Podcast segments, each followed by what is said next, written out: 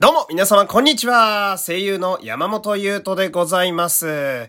この回は、舞台だったりね、2.5次元だったり、その関連の熱いお便りをですね、紹介していくというコーナーになっております。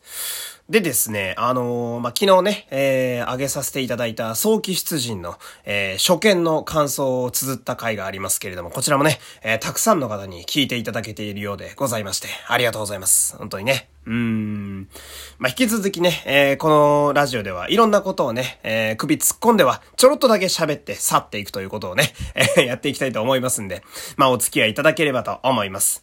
で、お便りがですね、本当にあのー、なんでしょう、パンクするんちゃうかと、えーそのぐらい来てますんで、ちょっと今日はなるべくいろいろ多めに読んでいきたいかなと、えー、思っております。まあ、そんなわけで、えー、早速1通目に行きましょうか。こちら。えー、ラジオネーム、匿名希望の方、こんばんは、こんばんは。いつも山本さんのトーク楽しく聞かせていただいてます。ありがとう。ヒプステオリジナルディビジョンの競争曲、想像するだけでお祭りですね。ぜひ実現してほしいです。私の推しは男女様なのですが、いいですね。会場で5万円ぐらいのお水をグッズ販売するんじゃないかと思ってます。いいですね。ありがとうございます、お便り。そうなんですよ。あの、今度ね、8月に、ヒプステのオリジナルキャラも含めた全キャラクターが出るね、ライブが、すごいライブがあるんですけど、私はあの、そのオリジナルキャラたちも足した上で全員で、あの、綴っていく、まあ、一曲があればいいななんてずっと思ってて、多分ね、12、3分くらいかかると思うんですけど、うん。で、そこにね、その、それこそ、こちらの方もおっしゃってる男女様なんかもね、入ってほしいななんて思うわけですけど、男女様、えー、大雲男女様はですね、えー、ヒプステトラック3で登場する、まあ、あの、オリジナルの敵キャラクターなんですけど、この宗教集団のボスなんですよ、この人が。うん。で、まあ、結構えげつないことをやってる人なんですけど、なんかその、なんだろうな、お顔が綺麗だったりだとか、うん、小物っぽかったりだとかね、うん、なんか憎めない、ちょっと面白い人なんですよ、えー、私の中では。えー、で、全チーム、ディビジョンの中で唯一一人なんですよね、この人。だかなんかちょっと応援したくなるみたいなね。5万円の水っていうのはめっちゃおもろいっすね。確かに、やら、やりかねないな、こいつはって思う感じのね、えー、キャラクターになってますけれどもね。えー、じゃあ次のお便り行きましょう。こちら。えー、はじめまして、えー、はじめまして、えー、こんにちは。えー、豆乳トライアル公演から現地参加しているガチサニワです。ガチサニワ、ありがとうございます。えー、歌愛は歌合わせと読みます。よろしく記憶に留めてくださいというね、お便りが来ております。ありがとうございます。いやー、これなのよ。もうこれ、これなんですよ。読めない いや、マジで読めないんですよ。え、これ、ど、どうですか？みんな、豆乳、むちゃくちゃ漢字読むのむずくないですか？なんか。で、なんならその、なんだろうな。まあ、えー、っと、2.5次元化っていうのがそもそもその漫画とかが原作やったりするんで、タイトルがそもそも読めないパターンがめっちゃ多いなと思って。あの、方針演技のね、ミュージカルもね、あの、回線の女装曲って書いて、プレリュードって読むんですよ。めちゃめちゃ俺女装曲って読んでて。うん、まあ、あの、感想会ではちゃんとプレリュードって読んでたんですけど、えー、字面だけだとね、やっぱ難しいですよね。うん。見ほとせもね、最初300年って読んでて、で、あれ、なんだろうな、感想会読む時も、もちろん、その台本上はちゃんと横に読み仮名振ったりするんだけど、興奮して喋ってる時って、脳みその文字がそのまんま口で出てくるんで、あの、時折やっぱり間違った読みがそのまま出てくるんですよね。いやー、申し訳ないなーと思ってね。うん。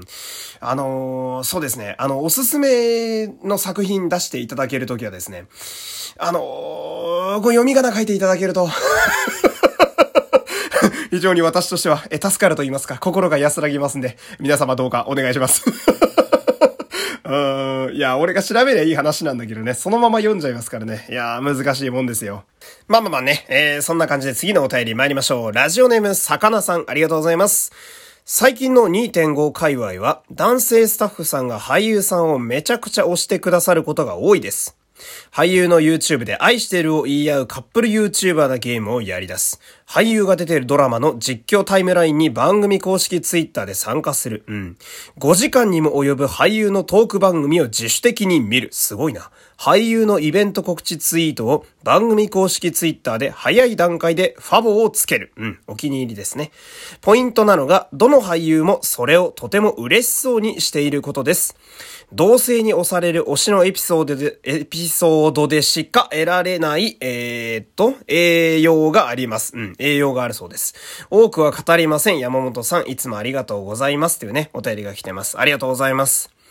うーん、まあそうですね。私の場合やと、もう単純に輝いてる方が好きなんで、うん、まあ、まあ、偶然というか、たまたまやっぱり私が気になる作品は男性の方が出てることが多いので、やっぱ、よう見ちゃうんですけど、うん。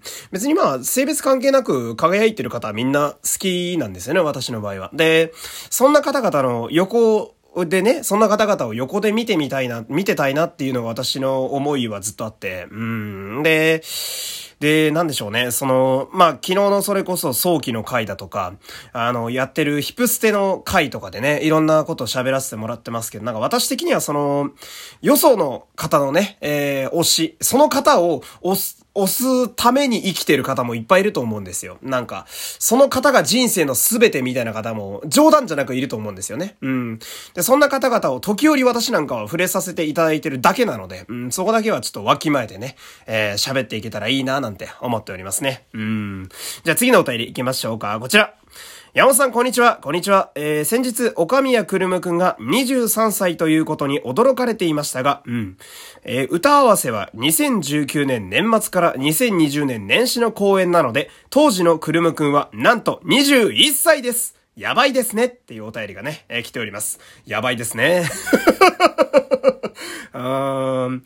時折いらっしゃるんですよね。なんかこの声優の業界でもね、こう生まれながらのスターみたいな方がいらっしゃって、まあ今だとその、まあ時代的にちょっと、こう一箇所に人を集めるって難しいですけど、あの、まあ5、6人とかで集まってオーディションとかね、前々はやってたわけですけど、その時にもう、なんだろうな、もう部屋に入ってきた時点でこいつ違うなみたいな人がほんとたまーにいるんですよ。うん。最近で言うとあの、女性声優のファイルーズ愛さんとかも、あれはもう、出てくるべくして出てきたスーパースターやと私は思ってるんですけど、多分、岡宮さんもその類の方やと思うんですよ。うん。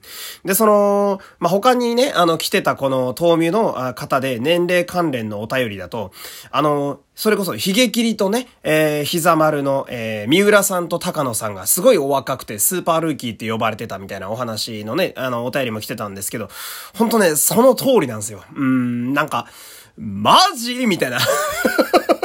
こんな方どこにおったんや？みたいな、よう探してきたなみたいな方がね、時折、こういう業界って現れるんですけど、岡宮さんはすげえよな。なんか、まあ今ね、私歌合わせ3分の1ぐらいしかまだ見れてないんですけど、やっぱね、未だにあの、なんだろう、踊り出してもちょっと目が行くし、みたいな。で、喋ったり歌い出してもなんか、えー、っていうか なんだ、未だにその頭が理解できてないというか、あの、あのベビーフェイスからやっぱあの声が出てくんのってなんか、え？みたいな、なんか処理しきれないレベルの凄さだな、みたいな。うん。で、聞いたところによると、あれ、ボイトレゼロの歌声であれらしいですね。あーん、どうなってんだよと思って。